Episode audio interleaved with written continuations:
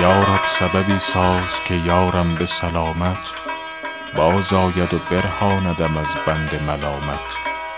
خاک ره آن یار سفرکرده بیارید تا چشم جهان بین کنمش جای اقامت.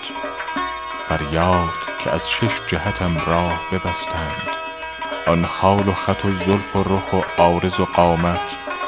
امروز که در دست توام مرحمتی کن فردا که شوم خاک چه سودش که ندامت.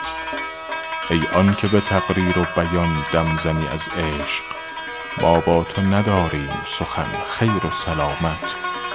درویش مکن ناله ز شمشیر احبا کاین طایفه از کشته ستانند غرامت.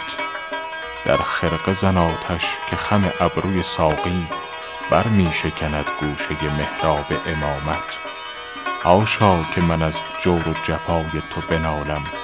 بیداد لطیفان همه لطف است و کرامت. کوته نکند بحث سر زلف تو حافظ. پیوسته شد این سلسله تا روز قیامت.